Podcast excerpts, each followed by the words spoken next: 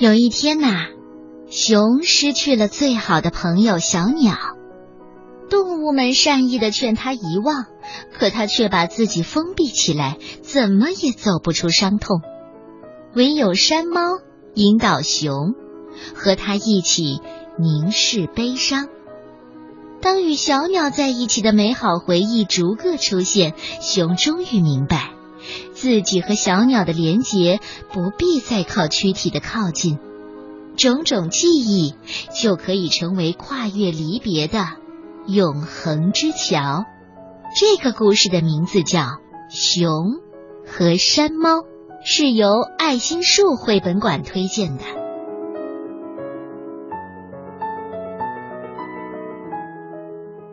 一天清晨，熊哭了。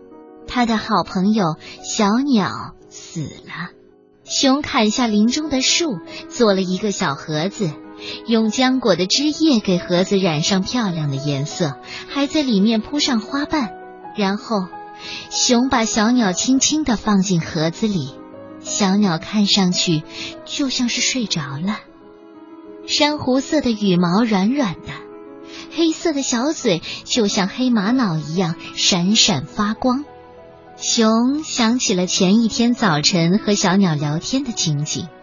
熊对小鸟说：“小鸟，你看，现在是今天早晨，昨天早晨、前天早晨都曾经是今天早晨。啊，太奇妙了！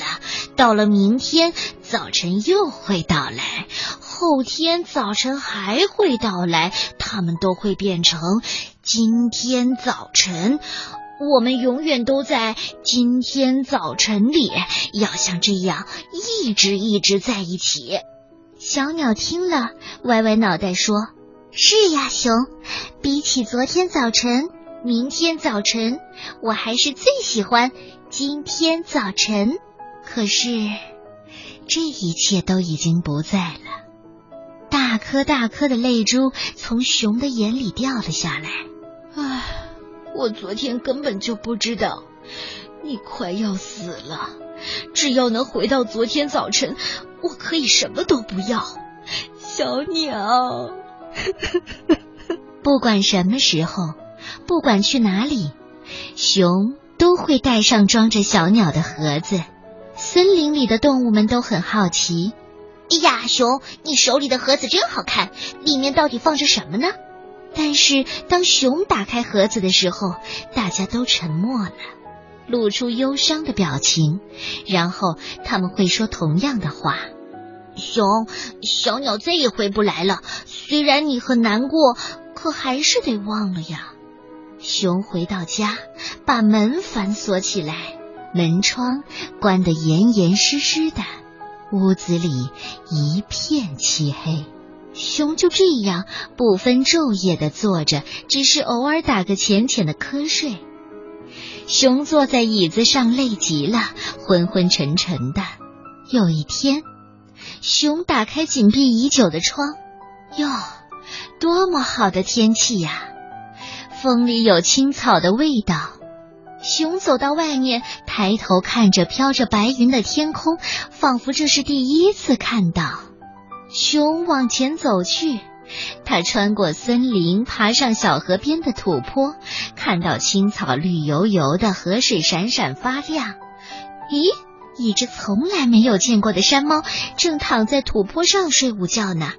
旁边的草地上扔着一个破兮兮的背包，还有一个形状奇怪的盒子。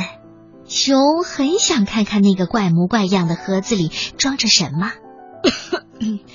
你因为很长时间没有张口说话了，熊的声音有点沙哑。有什么事儿吗？山猫睁开一只眼睛说：“我想看看你的盒子。”熊吞吞吐吐地说：“可以，不过……”山猫把两只眼睛都睁开了。熊，要是你能让我看看你那漂亮的盒子里装什么，我就让你看我的。熊犹豫了一下，打开盒子。小鸟被芬芳的花瓣包围着，看上去很安详。山猫目不转睛地盯着小鸟看了很久，然后慢慢的抬起头。你和这只小鸟一定是好朋友吧？小鸟死了，你一定很难过吧？熊吃了一惊，还是第一次有人对他这样说话。山猫打开自己的盒子，里面装着一把小提琴。这是小提琴。嗯，这样吧，让我为你和小鸟拉一首曲子吧。山猫拉起了小提琴，听着音乐，熊不知不觉的闭上了眼睛。这时候啊，他想起了很多的事儿。小鸟被黄鼠狼袭击受了伤。熊好几个晚上没有睡觉，一直守护着小鸟。小鸟伤得很重，却没有哭，倒是因为被黄鼠狼咬掉了尾巴上的羽毛而觉得不好意思。琴声舒缓，轻柔的流淌着。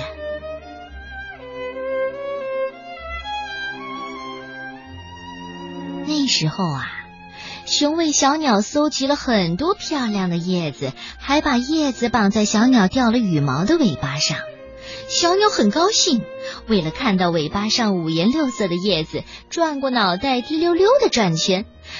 想起小鸟那时候的样子，熊微微的笑了。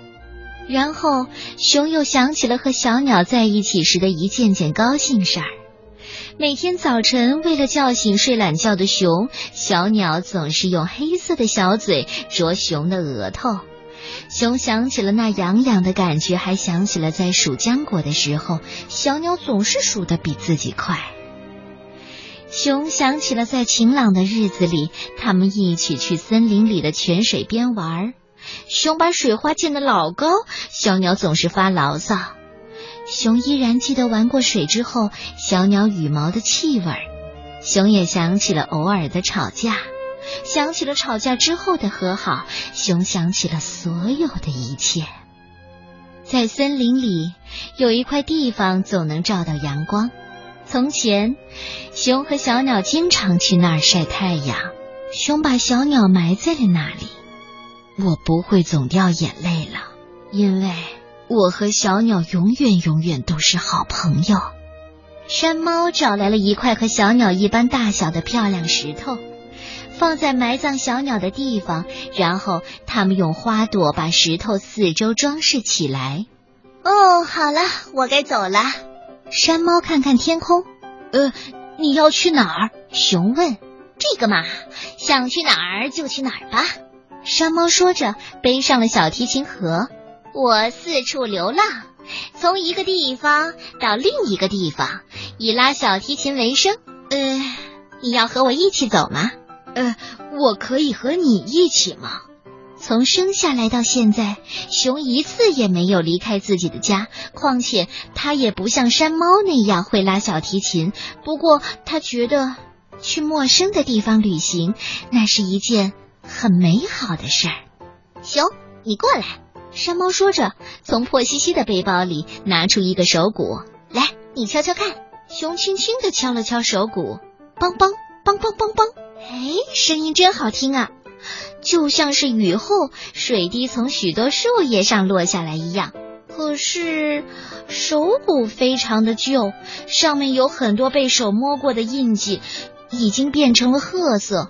之前到底是谁在敲这个手鼓呢？山猫也曾经有过一直在一起的朋友吗？熊有点想问山猫关于过去的朋友的事儿，可是他没有问，他只是说：“我会练习的，我想学会一边敲手鼓一边跳舞。”然后啊，他们俩就一起去旅行了。熊和山猫乐团走到哪儿都很受欢迎，他们现在正在世界的某个地方巡演。收音机前的小朋友们，没准儿下次就会到你那里去哦。